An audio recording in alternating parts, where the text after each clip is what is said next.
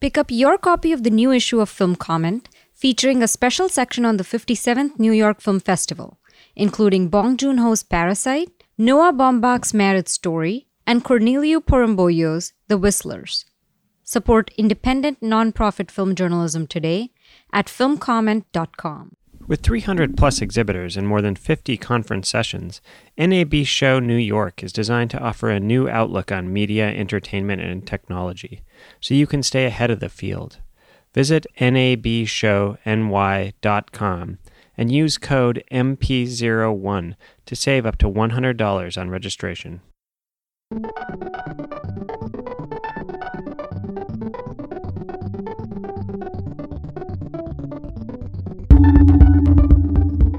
Welcome to the Film Comment Podcast. My name is Nicolas Rapold, and I'm the editor in chief of Film Comment. Every year at the New York Film Festival, Film Comment puts on a slate of special events, including public talks and a screening presentation. Our first talk this year was titled State of the Nation, a wide ranging conversation about the complex interplay between politics and cinema. How do filmmakers grapple with the challenge of portraying current events and recent history on screen? And how successfully are movies reflecting the political complexities of a fast changing world? I brought together a variety of voices to discuss these questions from different angles. Scott Z. Burns, writer director of The Report and writer of The Laundromat.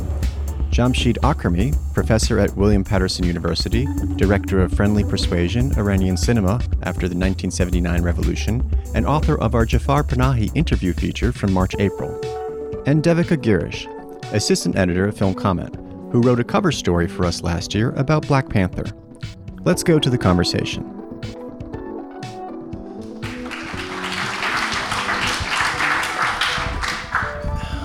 So, the, basically, the premise for this panel uh, is, uh, poli- broadly speaking, politics and cinema. But specifically, what I was interested in talking about are the challenges of telling real-world stories, uh, not in a vague sense, but the actual like narrative. How do you tell a really complex story? Because sometimes the most important ones and the most urgent ones are the hardest to get across and communicate in a meaningful way.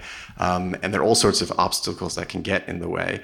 Um, so, I mean, I thought we could talk, start by talking about uh, the report, uh, which comes out in uh, November. Um, and it's a film that follows the I guess the the journey of the torture report, the long and torturous journey of the torture report, um, and specifically a kind of unsung or lesser known hero compared to some bigger names in, in history, uh, Daniel Jones, uh, and the five years in the making, and what's a combination of political and bureaucratic and investigative uh, and legal struggle to bring facts to light that we all needed to know uh, about what the CIA was uh, doing uh, in our name. So I guess to start off, um, Scott, I wonder if you could talk about, you know, how you approach telling that kind of story uh, in the sense that there are many layers to it. Uh, there's, you know, the actual progress of putting together, researching such a report. There are, you know, you include flashbacks uh, in the structure to show some of what the report chronicles, which is pretty rough stuff as well, uh, and balancing all that with the political calculus uh, as well. So I wonder if you could, you could talk a bit about that. Um, I, I, can try. Uh, first of all, thank you all for coming. Um, I'm honored to be included here. Uh, you know, uh, it's interesting. You know, I, I, became aware of what's called the CIA's EIT program um, probably around the same time as a lot of you, and.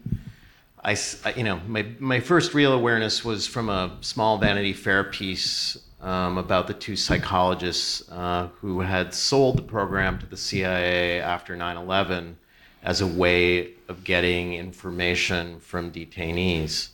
Um, and they explained to the CIA that they had come up with what was called the special sauce that could get people to talk um, because there was a belief that Al Qaeda had somehow come up with some magic way of of avoiding conventional, you know, what, what people in law enforcement will tell you is rapport building based um, interrogation. So I started with that, and around the, the time that I began the project, the the Senate Intelligence Committee report on the program came out. And it's if you go online, which you still can, you can find it. Um, it's being republished by Melville Publishing. You can order it if you want. Um, it's pretty redacted, and it's really difficult reading. I mean, you you realize, and, it, and it's it's basically comprised of Daniel Jones and the Intelligence Committee's research, but it's all pulled from CIA emails, CIA real time correspondence, um, and it it you know it's brutal. And and you know if you grew up the way I did, it's it's not what you wanted to believe that you know America would do, um, and so you can you can maybe decide I'm very naive, um, but that was stunning to me. Um, so I wanted to tell the story of a guy telling a story, basically, and and that's that's sort of where I got into it, and there are two sort of aspects to the movie. One is the work that Dan did, um, and so it's a guy doing an investigation, um, and sometimes that requires a flashback. You know, a few years ago, I wrote a movie called The Bourne Ultimatum, and in that we use a fair amount of flashbacks, just because as Matt Damon's being chased forward, he's also trying to figure out what happened to him in the past, and you know, film has a, a language that allows you to do that. It has sort of a past tense, um, although it's, it's a scary place as a writer to go. Um, so I employed that for part of it to help get, you know, help the audience learn what Dan was learning in the same moment. And then, you know, the second half of the movie deals with what Dan had to do to get his report out into the world. And, and in terms of you know selecting, you know obviously it's it's a long process. How do you what, how do you select what to prioritize about communicating in, in that process, and, and even you know how much detail to go into, because you also you know, I mean, I'm, i think of another movie that talked about Abu Ghraib, Ghraib I think, uh, Standard Operating Procedure, um, which took a kind of you know the the Errol Morris documentary, which had these like kind of expressionistic touches of like dogs lunging, you know, to, to kind of get you somehow in the mindset of the horrific stuff that's going on. Um, but the, the, model for a model for the report is is more kind of an investigative thriller.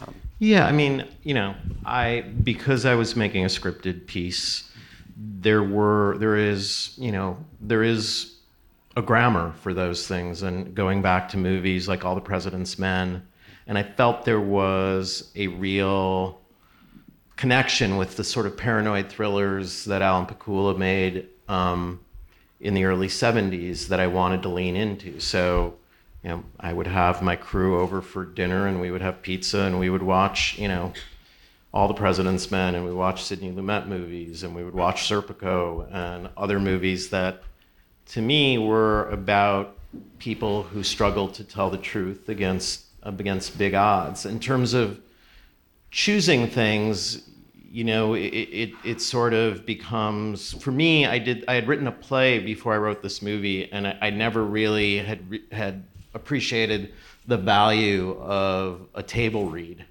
um, until I had done that. Because you don't do that on movies until sometimes after the fact. They do that in TV a little bit, and they do that in the theater, and it's an incredible opportunity for a writer to really get a, an understanding, especially in our piece, because it's a lot of people talking to each other. Mm-hmm.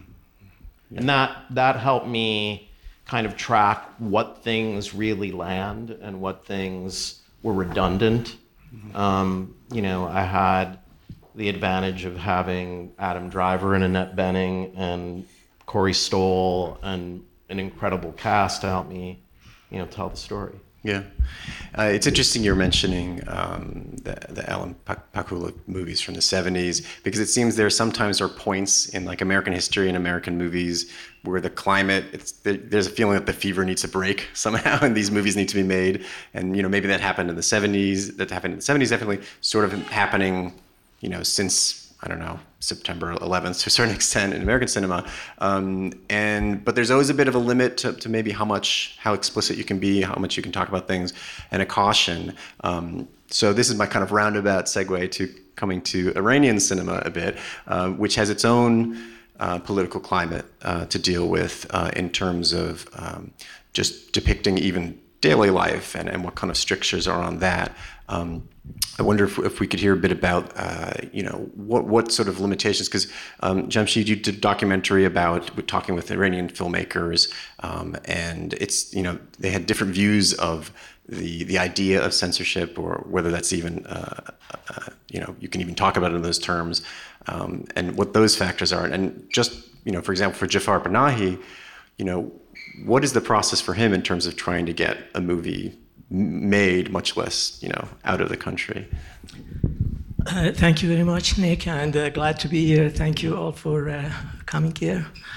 Uh, can I just interject one oh, point please, about yeah. what Scott was talking about? You know, you from I haven't seen the report yet, but from uh, your description, it reminds me of very much of a movie that I saw recently, uh, Gavin Hood's Official Secrets, a British movie. I don't Right, know if you've mhm. seen it. It's about the story of a whistleblower and going through the same crisis of conscience that you mentioned that your character goes through. And the reason I mentioned that film, I thought it was an excellent movie and completely got lost. I mean, it didn't get any notices anywhere. But again, this is a British movie by the same director who gave you Eye in the Sky a few years ago. Oh, right, right. The drones yeah. killing, yeah, yeah. Yeah, and thank you for bringing up, you know, movies like All the President's Men. You go back to the 60s, and, you know, we had movies like Seven Days in May, we have The Next Man, we have Manchurian Candidate, obviously. And the reason I'm mentioning these films are, you know, how much we need them right now. Mm. it's really, you know, the, I don't know, the movies of social commitment, basically, mm-hmm. to sort of do something about the situation or make us think about the situation. Iranian cinema, okay. Yeah. Actually, you know, when you contact me and you said the title of this panel is "The State of the Nation," the first thing that came to my mind was "What nation?" Yeah, I, I, let, I left it contacted about Iranian cinema. I'm supposed to be an expert on Iranian cinema, so that's why I went to uh, went there. Well, it's not easy making movies in Iran, and that's mainly because of uh, the censorship. You know, Iran has never been a democratic country, unfortunately. Uh, some 40 years ago, when there was a different regime, uh, uh, the Shah's regime, uh, there was censorship in full force. But it was the kind of censorship that you expect from an authoritarian regime. Basically, you know, political censorship, the sensitivities that the regime had towards, you know, being criticized, basically, the government being criticized or uh, the royals being criticized, even the army, the police, you couldn't, you couldn't do that. You know, uh, a movie like Dirty Harry, you really couldn't show that because it wasn't glorifying the role of the police as it's supposed to be if you're making a movie about them. But then, so that was tolerable, you know, because Iran was not the only country under that kind of uh, censorship. But unfortunately, with the Islamic Revolution and what happened to cinema afterwards, they kept all those censorship codes, the political ones, and they added new ones that had to do with Islam and, and the religion in, in general. So, as a result of that, right now, you can't have the slightest contact between members of the uh, opposite sexes. You know, even a mother and son playing mother and son in a movie can't uh, touch hands. Uh, a father couldn't hug his daughter, for example. There's that restriction, and then uh, women's movies should be covered all the time. It's a question of hijab. So you can imagine the kind of restriction that it causes. Maybe if you have exterior scenes, you're okay. But we, when you go interior, you can't show a woman with covered hair having dinner with uh, very intimate members of uh, her family. That's a fabrication. That never happens in the Iranian real life. So I think any movies that have been uh, made in Iran after the revolution for the past 40 years, they should come with an asterisk that don't believe what you see. uh, but then you had uh, the filmmakers uh, who tried, there are some filmmakers such as Kiarostami or Panahi that you mentioned, they try to go with the stories that doesn't require the presence of men and women under a ceiling. Can you imagine that kind of restriction in your work? Uh, that's why, for example, Panahi has a reputation for making street movies, like movies that take place on the street, and that wasn't his choice. Uh, and then uh, there are a number of subjects that they couldn't even touch, you know, having to do with uh, the sanctity of religion, for example. You can't question that. You still can't question the political regime. So, uh, I mean, in this country, sometimes people talk about censorship, and I don't know what they're talking about because the kind of censorship that really exists in Iran. Right. is Something that you know belongs to film history in terms of having had nothing like it it really belongs to a sort of infamous chapter of uh, film history. Yeah, well, but it's it's interesting to think when when there might be kind of an unspoken. Uh, not not censorship, but an unspoken, you know, restriction against things. I mean, I'm, for example, like with the report, I'm curious if you ever had any material in it where someone was like, "Ah, this is not really going to fly." I mean, either because it was, you know, not like classified, but just something that maybe the audience wouldn't be ready to absorb in some way, you know? I don't know. Which kind of amounts to a kind of limit on what you could show. Well, first of all, how, have, has anybody here seen the report yet? Oh, great. Um, so that's fun for me. Um, well, I hope all of you will. Um, you know, uh, the report itself, um, and I should have brought a copy, um, you know, was 7,000 pages long, and it was, you know, Dan Jones, you know, found himself caught between the desire of the Senate Intelligence Committee to get this report out and the, you know, the desire of the CIA to suppress the report. Um, and the story sort of spans both the Bush and the Obama administration. Um, and I'm, I do not want to give away too much about the roles of all of those people, but you're going to find some of it surprising, um, or at least I did. You know, the report is heavily redacted, and 500 pages came out, and I spent a lot of time during my research talking to Dan. And our arrangement at the beginning was, you know, don't don't tell me anything I can't know, um, no matter how close we get. And Dan is an incredibly, you know, careful, thoughtful guy, and he understood that that was not only protecting him, that was protecting me as well. And so there were limits in terms of what I could learn about the program. Dan has assured me that the summary is a good stand-in for the 6,700 pages. Um, you know, I think eventually the report will be unredacted. Mm-hmm. But as you said at the beginning, and I think one of the issues we all face, and it was true of the movies after the Vietnam War, mm-hmm. is you know the first half of history is usually, or first draft of history is usually wrong.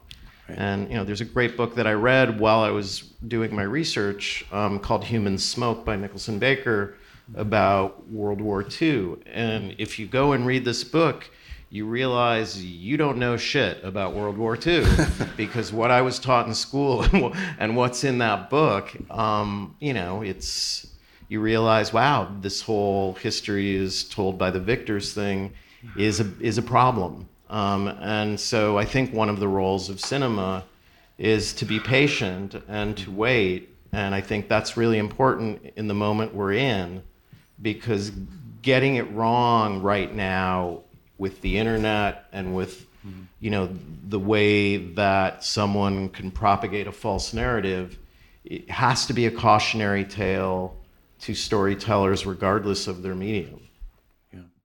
Pick up your copy of the new issue of film comment featuring a special section on the 57th new york film festival including bong joon-ho's parasite Pain and Glory and Pedro Almodovar on his literary inspirations, Noah Baumbach's Marriage Story, Angela Schanelec's I Was at Home But, and Corneliu Porumboiu's The Whistlers.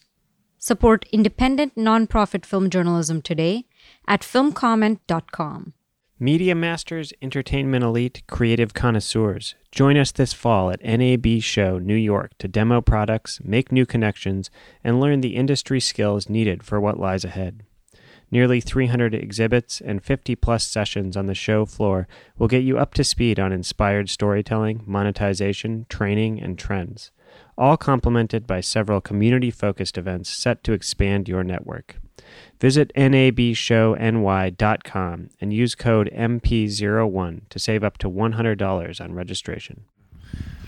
Um, um, I wanted to switch gears just, just a little um, to look at this the question of getting politically uh, sensitive or politically provocative material into cinema and look at it from a different angle. Um, uh, uh, Devika wrote an, an article.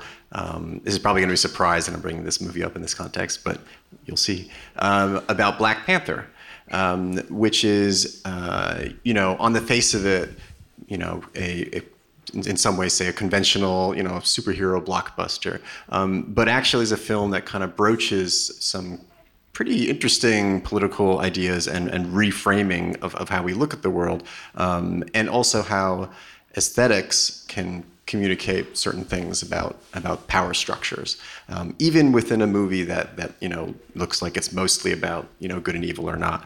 Um, but uh, Devika, I wonder if you could talk a bit about about that article and and how that that all works. Sure. Um, I think that article was um, sort of an interesting challenge, but also the kind of criticism I really love, which is, you know, sometimes looking at these kind of mass objects in cinema or just in media in general can produce some of the best political analyses. Um, just because I don't know, I, I like to think of sort of mass culture or popular cinema as like the unconscious of of the people in some ways, and really capturing. Um, you know what people want to see and how they want to see themselves reflected, but also the images that reinforce what we already um, know. And so I, I approached that movie from that angle and sort of thinking both about what um, what it reinforces, but also what it reframes and sort of what untapped in in in sort of you know it, it's the first Marvel movie with this with an all black cast and that's set in a fictional African country based on real countries and a, the real anti-colonial pan-Africanist struggle. So in the ways, but it's also a consumer object that is in some ways aimed at tapping into a, you know, what I think studios think of as an untapped market. Um, and so thinking of all of those factors together, I think what you just said about, you know, thinking of how aesthetics e- express certain political ideas, and that's a question that comes up a lot, and I'm sure both of you have answered these questions about um, you know how do we reconcile the two or you know as critics i think something we have to reckon with a lot is people accusing us of favoring one or the other or, or saying uh, maybe you know why do you always have to talk about the politics of the film is something i get a lot and like you know uh, there's no more space for formal analyses of films. And i mean it it's trite to say this at this point, but I just don't see the two as separate in any way. They're so closely interlinked. Um, Jamsheed wrote a really good piece for Film Comment a couple years ago in which he talked to Jafar Panahi about making films under censorship. And if you read that, you'll see such minor formal decisions are also affected by the political conditions of filmmaking. So uh, the use of more interior scenes in some of his films is because he's filming under you know great duress and great stress about being caught um, and also the but on the other hand the use of exterior scenes is a response to not wanting to have the unrealistic image of a woman wearing a hijab indoors and this is an extreme example but there's so many you know more sort of what you might consider frivolous examples like in indian cinema much of the grammar of romance has emerged you know from the inability to show kissing scenes not even due to any particular censorship, but just you know social sort of uh, uh, taboo about seeing sexual sexually explicit scenes on film. So the idea, you know, is that as long as film has existed, formal decisions have been dictated by bureaucratic, logistical, and political conditions. And that's something I was really interested in when thinking about that film and the way in which um, that film really Black Panther was reframing also the language of science fiction. Mm-hmm. um, a genre that has always been very political, always been sort of reflecting on the conditions of our times and the mass fears of our time, and how that film was sort of rewriting that vocabulary by bringing in Afrofuturism uh, and a different form of science fiction that uh, we often don't see in the West, which combines like spiritualism with technofuturism. And that was sort of my angle. But sort of closing the loop and coming back to some things we were talking about, something I didn't fully address in that article, I gestured towards, and something I've been thinking about is also, you know, that film features a benevolent CIA, you know, operative who is helping this Pan African, you know, anti colonialist country and its leaders which is really an insult to the history of the Pan Africanist anti colonialist movement and the ways in which the CIA has, you know, what the role it has played in sabotaging these movements, in the literal murder of many of the leaders on whom, you know, from whom the movie purportedly takes inspiration. So, really, there's so many different threads to sort of keep in place. And especially today, I think, um, where I think I obviously have a personal stake in diversity, and I'm interested in diversity being represented in the making of films, in the in actual film form. In, I'm interested in representation, but I'm also a little bit suspicious when diversity becomes a marketing tool and doesn't sort of account for these structural industrial realities of filmmaking that may not support, you know, what is on screen or what the studio wants you to see. And another Marvel movie that comes to mind is um, Captain Marvel, which you know is touted as this like piece of feminist, this feminist epic, but it was made closely in collaboration with the US military. It's a really militarist film. The military promoted it. The CIA actually tweeted about Black Panther extensively. Oh man.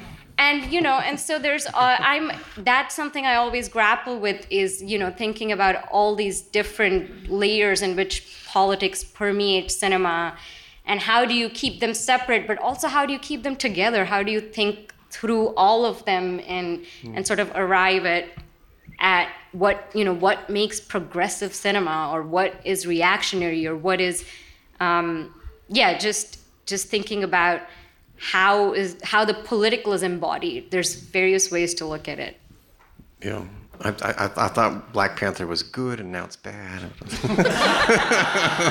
that's the thing. Things can be good and bad, and that's what makes everything so hard. It's true. It's so hard. Why does it have to be so hard? Um, yeah, I have I have like two million things to oh, say. Oh, please, yeah. to what you just said. Um, well, one of the things that I think does happen in this country that we don't talk about, um, you know, and when you ask me about, you know, sort of I mean there are people who've seen the report who are like how how did this you know how did this government allow you to make this movie? And how long do you expect to live? Um, and you, you, know the thing that's interesting is I developed this movie at HBO um, who I believe is one of your sponsors here for this event for the talks yes um, be careful what you say okay. I've said this in front of them um, and you know, one of the things that I, I, you know, that happened was we started there. They budgeted the movie. You know, they were going to give me something like 43 days and 18 million dollars, which was, you know, amazing to me that I would get that much money and that much time to go and tell this story. And then suddenly I got a phone call saying, This is a hot potato and we're not sure we can make it right now. And I said, "Does this have anything to do with the current administration and your, you know, your desire to have a merger with AT&T that's being contested?" And no one would answer my question. Um, and I don't know if that's true, although if you ask Jane Mayer, who is a really wonderful journalist, she would probably silently nod and laugh because she told me they won't make your movie. Um, and I don't know if that's true. Um, I really don't. Um, but for me, as a filmmaker, you know, I was sent off into the wilds, and I ended up making my movie at at Vice for you know eight million dollars in 26 days, um, and you know, and so some of these things that you talk about become you know have an influence on you because before they won't let you make your movie. They will let you make it poorly. Um, and, and that is something that happens in capitalism. Um, so I do think that it's when you're living it on the ground. Poorly, uh, as in, is that a qualitative statement or, or, or monetary? Budgetary. Monetary. Okay. Um, no, I, they'll they'll challenge you. And look, I you know I I teach at Sundance every year, and I there are people there who make their movies for three four million dollars in you know in 12 days. Um, and so the great thing is there's technology that's making it easier.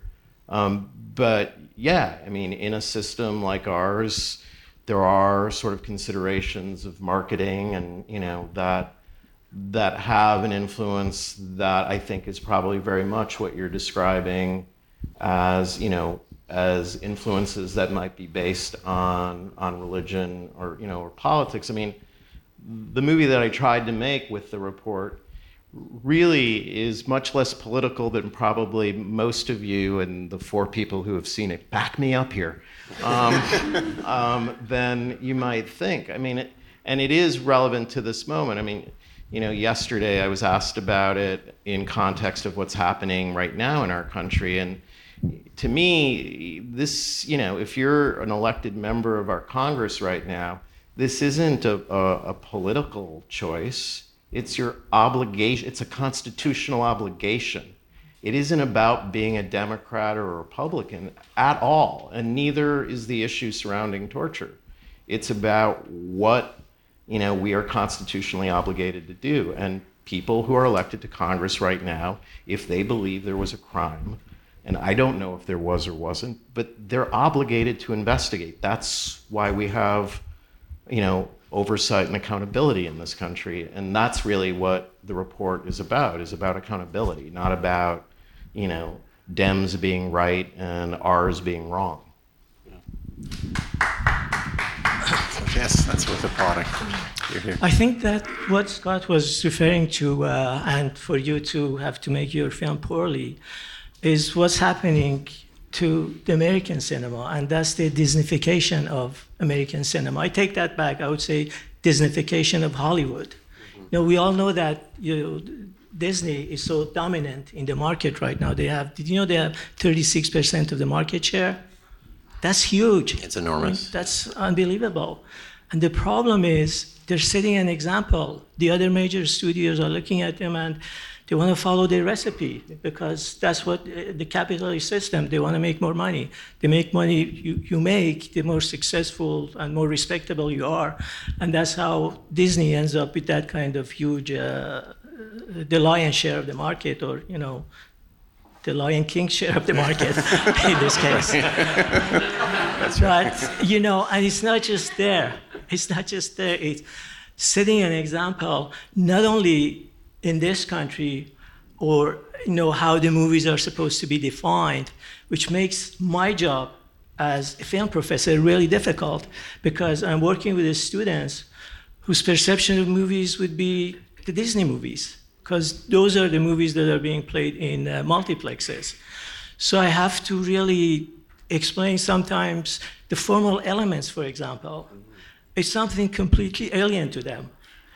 I was playing this great movie to the class a couple of days ago, uh, A World Apart, Chris Menges, which is a great movie about apartheid, 1988. And this is a class about film and civic engagement. So it's about activism. We're hoping we're showing these movies to the students, and that would inspire them to also become activists within their own communities and care about, you know, becoming socially engaged.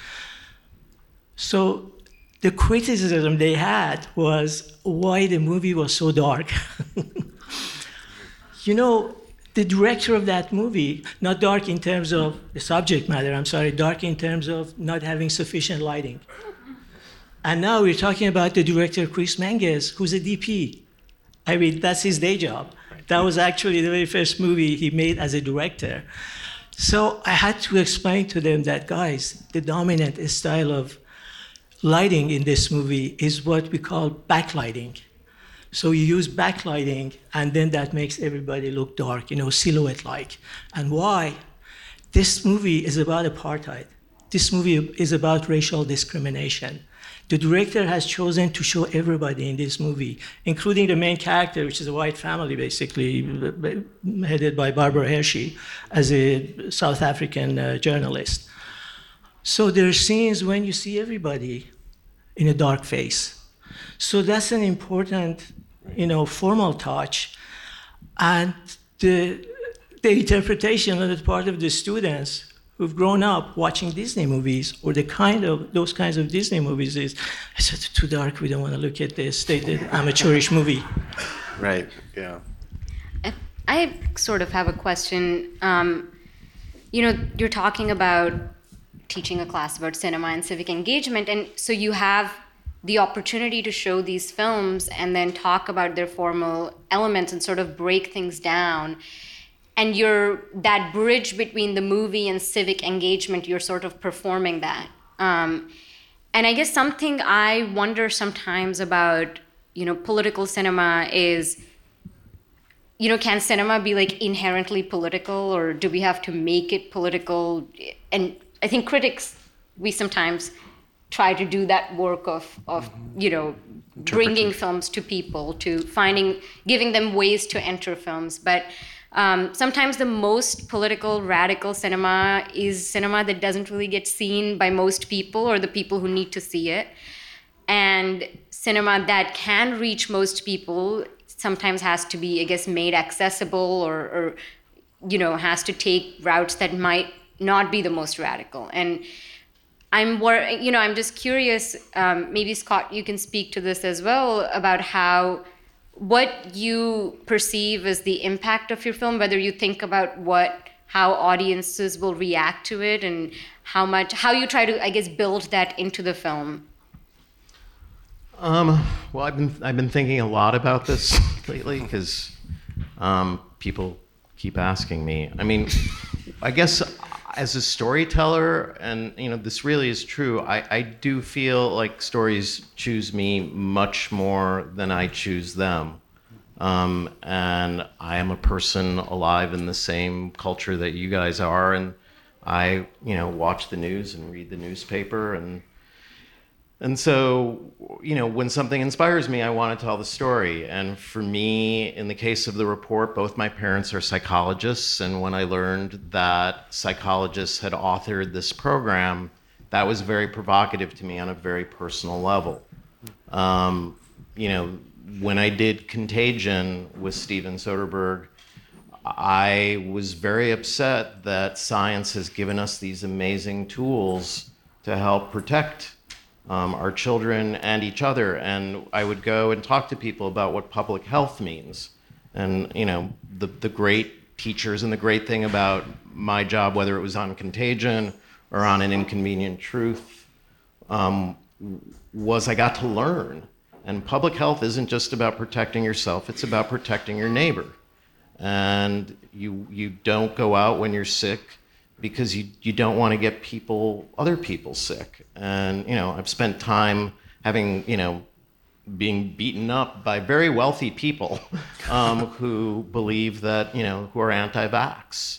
And they're convinced that you know based on science by andrew wakefield which has been disproven repeatedly that vaccines are bad.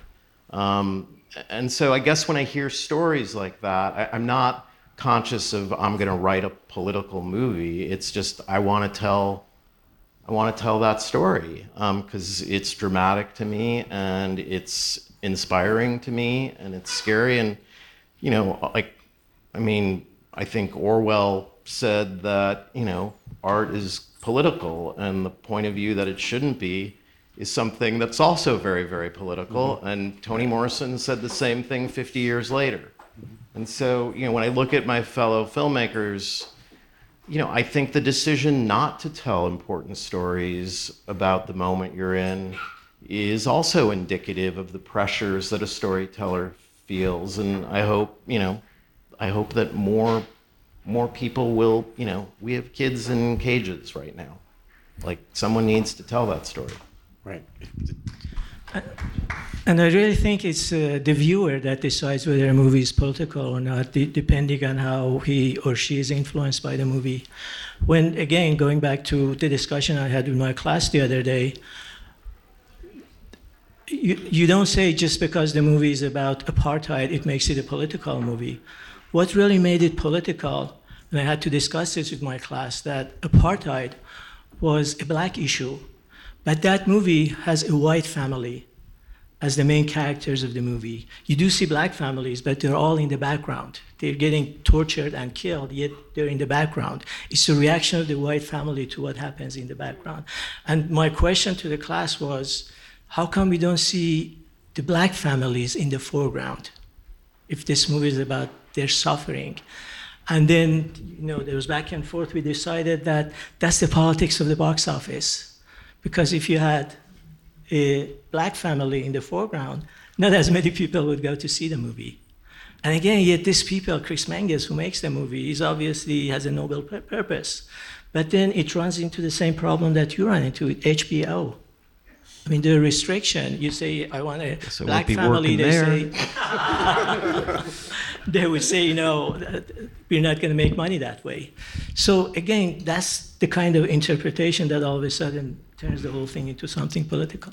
Yeah, I mean that's well, that's where uh, Black Panther is an interesting example as well because to a certain extent that's that's a belief or you know an assumed conventional wisdom that Hollywood has that, that the film with you know a black protagonist or black family would not sell as well. But Black Panther just kind of put put the lie to that and showed that that was just a false. So basically, this industrial wisdom that people had was actually just a political belief. You know, like you know. But I mean, Black Panther also had Marvel and a giant true, yeah. marketing budget. To me, the the story that you know is amazing and much more gratifying is Get Out.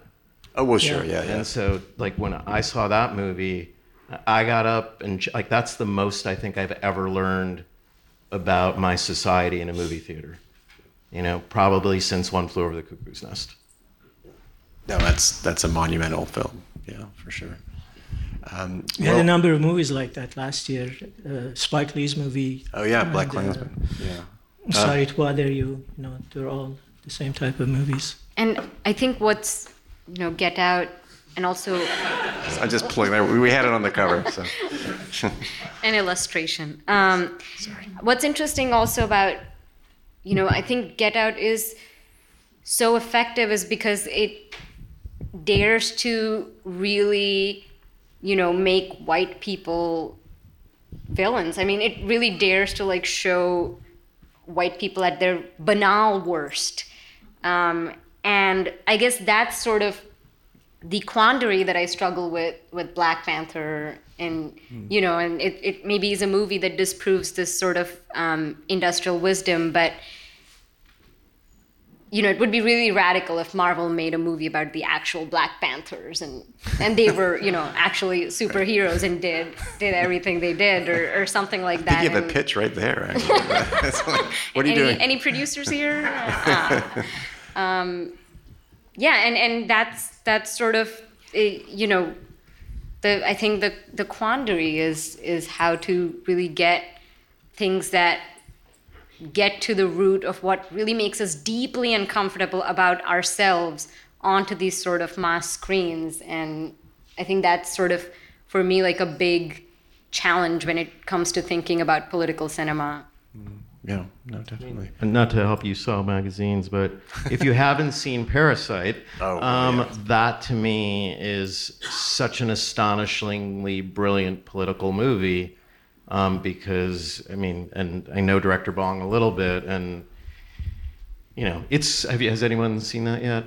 It's, it's coming up in the festival, so Um, it's really amazing, and it's, you know, it's just a great way of Trojan horsing um, a couple of genres Yeah. to to to tell a story, and you leave there.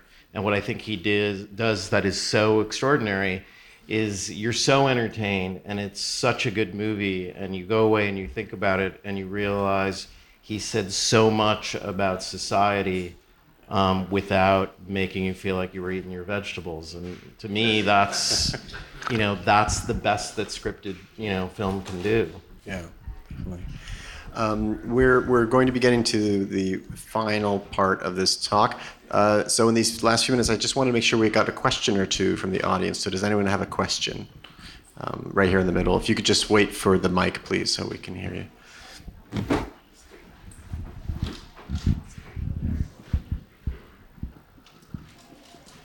Since uh, probably the mid to late 90s, the CIA has had an office in Hollywood. Um, and I was wondering if you could uh, kind of talk about maybe how that's influenced um, how. I mean, I mean, the, I think the purpose of that office has been to uh, to um, for them to portray or to give resources to filmmakers who want to portray the way the CIA uh, kind of meets their vision in in a certain way.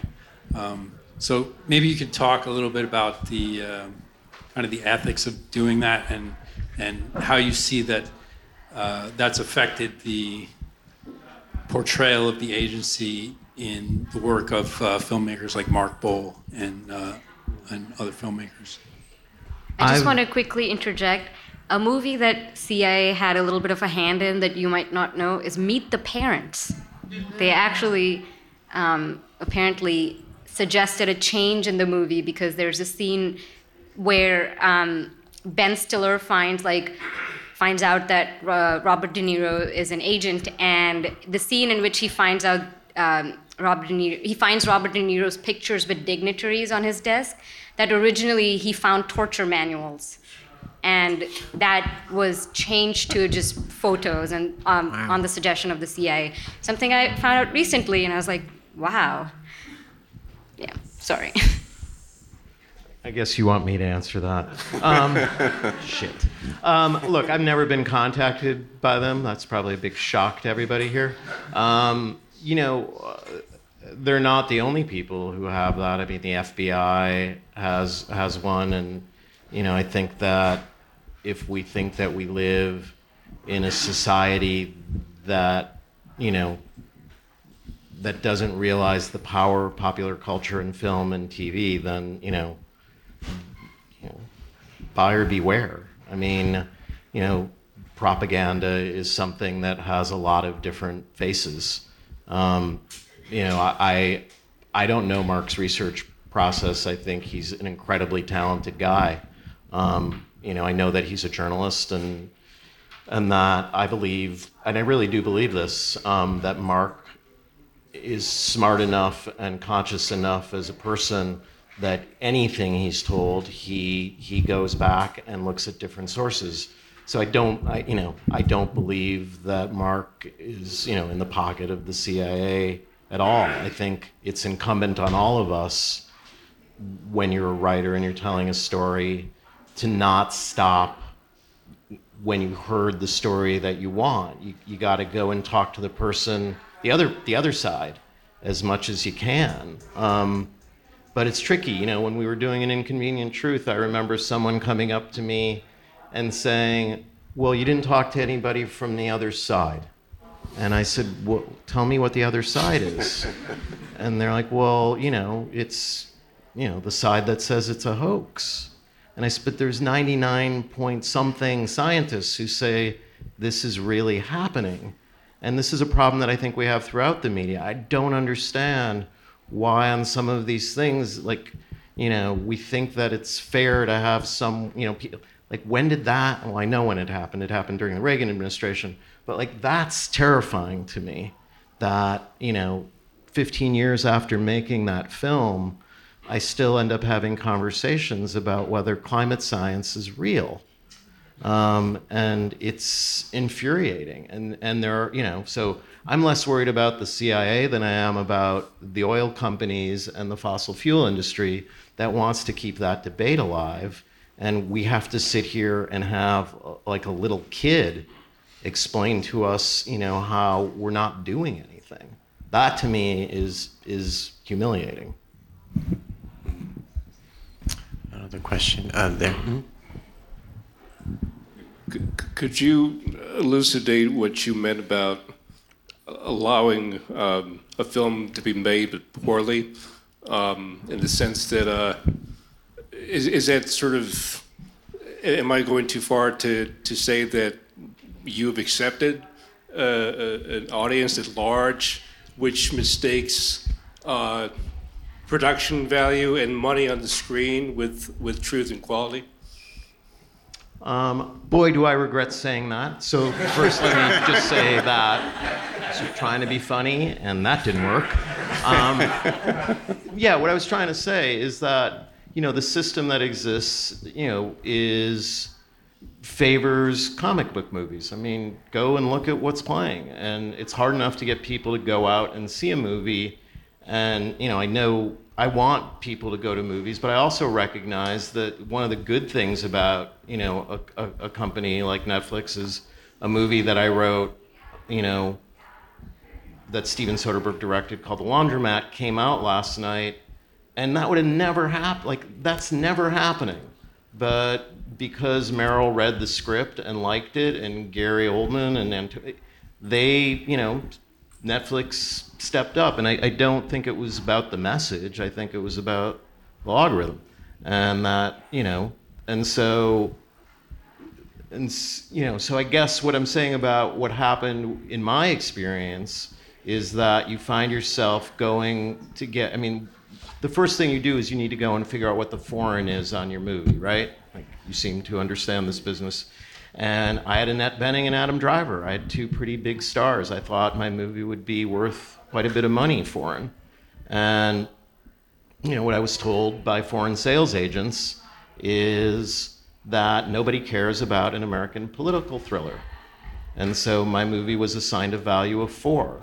And the multiplier was if it's four internationally and four domestically, I had to figure out a way to make the movie for eight. And I was like, I, I just don't believe that there isn't a foreign appetite for a film like this with Annette Bening and Adam Driver. And it was really gratifying when we, and I know that, you know, Canada is not a million miles from the United States, but, you know, Canadians are their own culture. And showing them the movie and, you know, getting, uh, you know, having it get a standing ovation was super gratifying because I was like, oh, these stories do resonate elsewhere. Um, exposure in the 21st century still dependent on the star, the star power, or is it more like you know a thistle that sticks to a bear's ass that you know travels? Well, I, mean, I think that there are there's you know what people in Hollywood call IP, um, and you know and and so you know, if it's a Star Wars movie or a Marvel movie and there's a comic book out there or it's it's it's a thing that we all know about, then there tends to be greater willingness to invest. When it's a political thriller that might involve, you know, a little scary picture of torture, um, you know, that's a harder sell, and you know, that's that's the way it is. You know, I mean, so, you know, all I was trying to say is that the market pressures on a filmmaker, you know, if you really stick to it and don't walk away because, you know, your budget went from 18 to 8, you now have to figure out 8. And so some of the grammar that you guys are talking about, and it's always been the case, is dictated by the fact that it's 8. And so I wasn't going to be able to do technocranes, and I wasn't going to get a helicopter and I wasn't going to do a lot of things that other people get to do. I wasn't going to, you know, always have the opportunity to do coverage of every. So all of these decisions that are inherently artistic are also dictated by the economics of getting through your day. You know, when you're shooting six or seven pages a day, that's a lot different set of decisions for a director to make than two. So, uh, maybe we can. loading on these questions.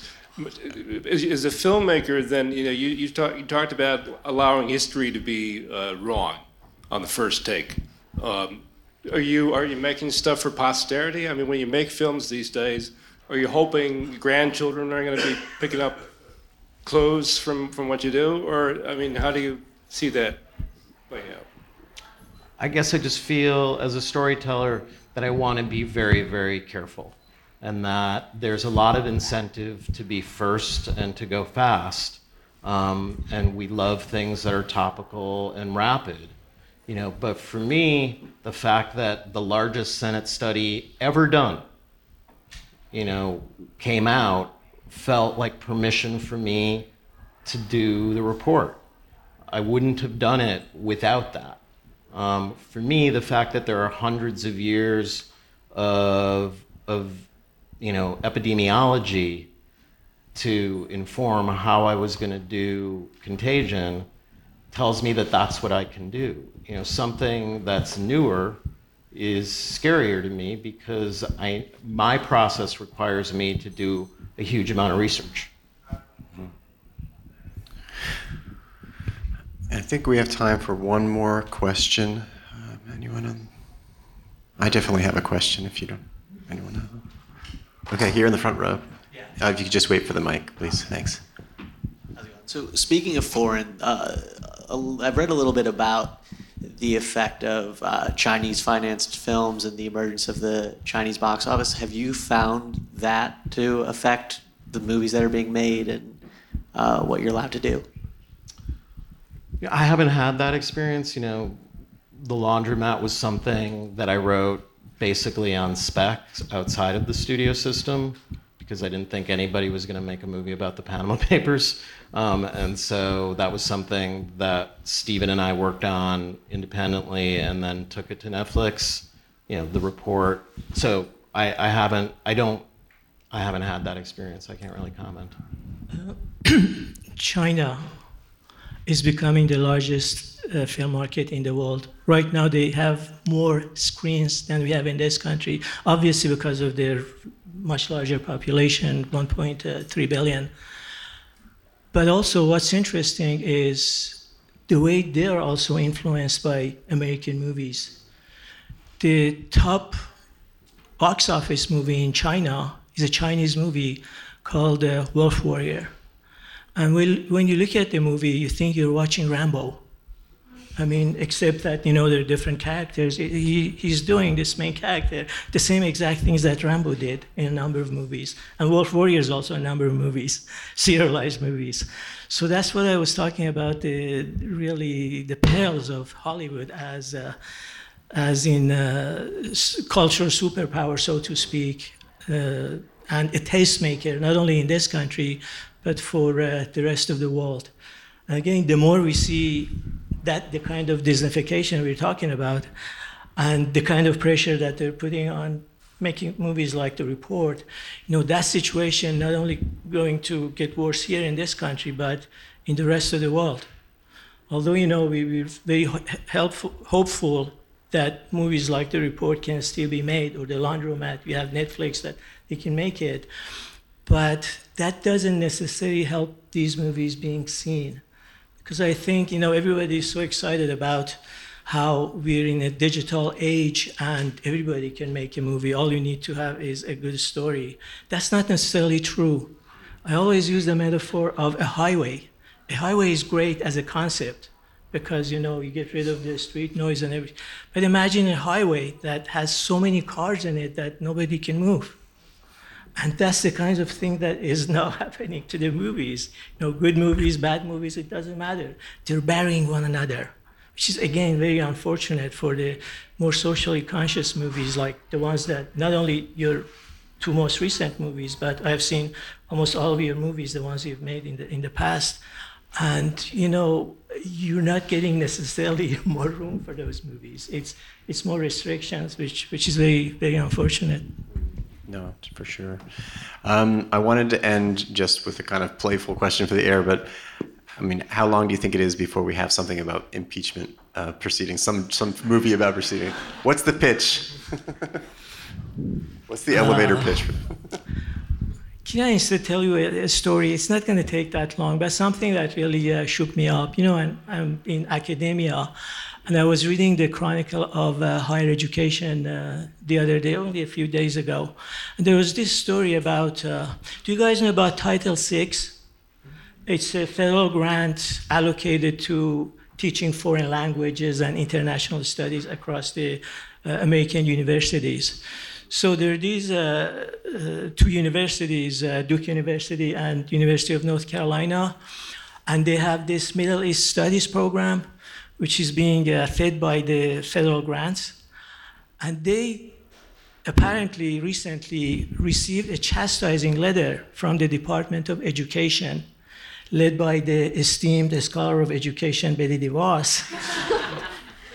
that is basically chastising them for not doing your job and threatening them to cut the funds. And the two examples they cite as not doing your job, because obviously they have their language classes and they do conferences like the Arab Springs or the Israeli uh, Arab conflicts. But the two that the Department of Education apparently didn't like one was Middle East film criticism, can you imagine that? That's what really uh, shook me up. The other one, which sounds a little more esoteric, but I can defend it. Not that I was a part of it. The other one was, other one was love and desire in the modern Iran. Pretty interesting subject, yeah, for a country in which you can't really have public display of emotion.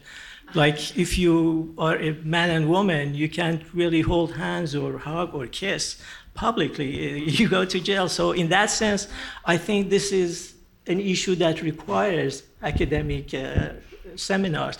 So, this is the kind of interferences we see now from the Trump government. So, you're asking about impeachment tomorrow. Yeah, I, I mean, I have I have two quick answers. Yes.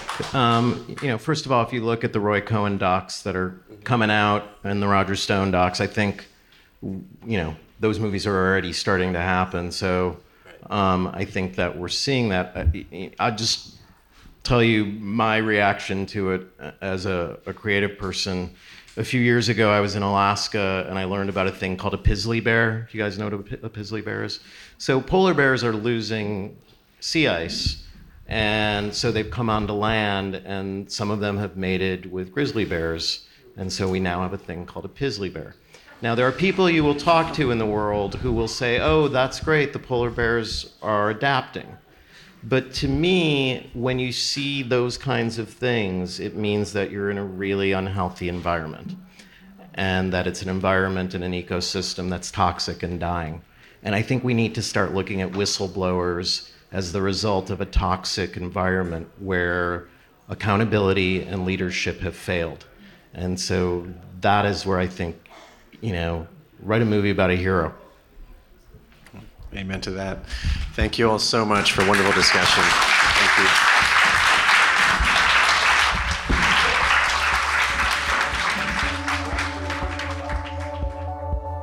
Pick up your copy of the new issue of Film Comment, featuring a special section on the 57th New York Film Festival, including Bong Joon Ho's Parasite, Noah Baumbach's Marriage Story, and Corneliu Porumboiu's The Whistlers.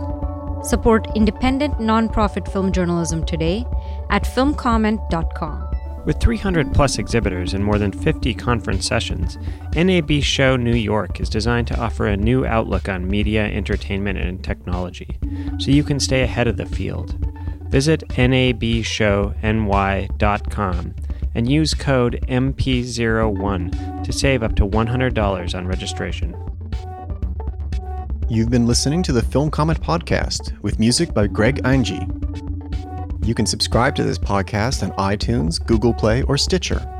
Film Comment is a bi monthly magazine published by the Film Society of Lincoln Center.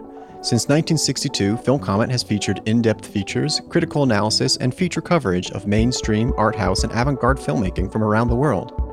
Visit us online at filmcomment.com to purchase a print or digital subscription to Film Comment or check out our app available on Android, iOS, or Kindle.